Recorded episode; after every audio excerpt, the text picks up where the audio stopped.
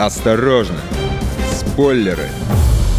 Всем привет, с вами Егор Зайцев, и в ближайшие 4 минуты я буду рассказывать интересные факты про сериалы. На носу выходные — это отличный повод для того, чтобы никуда не ходить, а остаться дома и посмотреть нестыдные ленты. Но в этот раз я предлагаю уделить внимание, так сказать, отечественному производителю. Видите ли, мы тоже умеем делать хорошие сериалы, которые ценятся не только в России, но и за рубежом. Давайте я вам расскажу о них подробнее.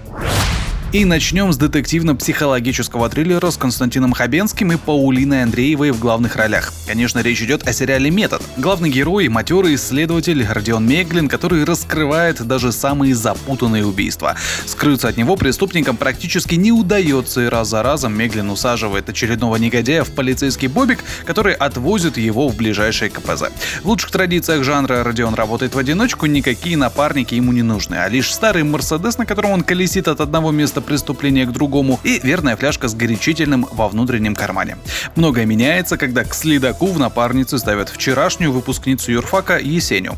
Работая в паре, девушка начинает задумываться о том, что если Родион так хорошо понимает психологию маньяков и может предсказывать буквально следующий шаг убийцы, не является ли он одним из них? Ответ на этот вопрос зритель может получить целиком, посмотрев все 16 серий. Хорошие актеры, запутанные сюжетные линии, раскрытие преступлений, некоторые из которых основаны на реальных событиях, событиях и качественная картинка. Все это позволило продюсерскому центру «Среда» Александра Цикала продать права на показ метода американскому стриминговому сервису Netflix, и иностранные зрители его приняли очень тепло. Так, если на отечественном кинопоиске у метода 8 баллов из 10, то на международной крупнейшей базе данных о кино сайте IMDb метод набрал 7,4 из 10.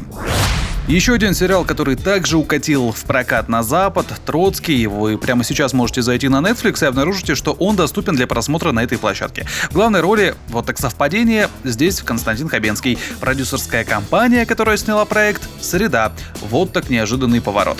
Ну ладно, вернемся к сериалу. Из названия Троцкий становится понятно, о чем будет эта история. На дворе 1940 год. Двор мексиканский. Именно на нем скрывается уехавший из СССР Лев Троцкий. За 11 лет изгнания он вдруг осознал, что потерял всех своих близких, и Сталин все же прижмет его, и просто так спрятаться не получится.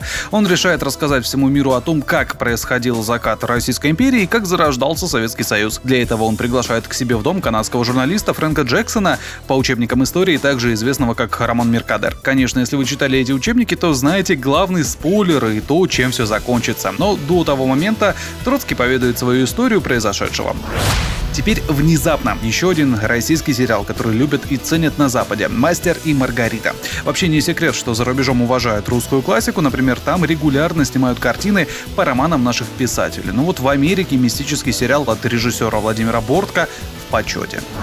А еще наши соседи любят сериал «Кармелита». История о жизни цыган невероятно популярна в Греции, Румынии и Болгарии. Как говорится, угадайте почему. Комедийный сериал «Универ», ситком 2008 года, просто рвал всем башню в Корее. Непонятно, что именно привлекает корейских зрителей, но особенно они фанатели от Кузи в исполнении Виталия Гагунского. Едем дальше. Во Франции в свое время активно смотрели Каменскую, а в Америке бедную Настю. Так вот, знай наших. С вами был Егор Зайцев. Не болейте, слушайте радио «Комсомольская правда» и смотрите только хорошие сериалы. Осторожно! Спойлеры!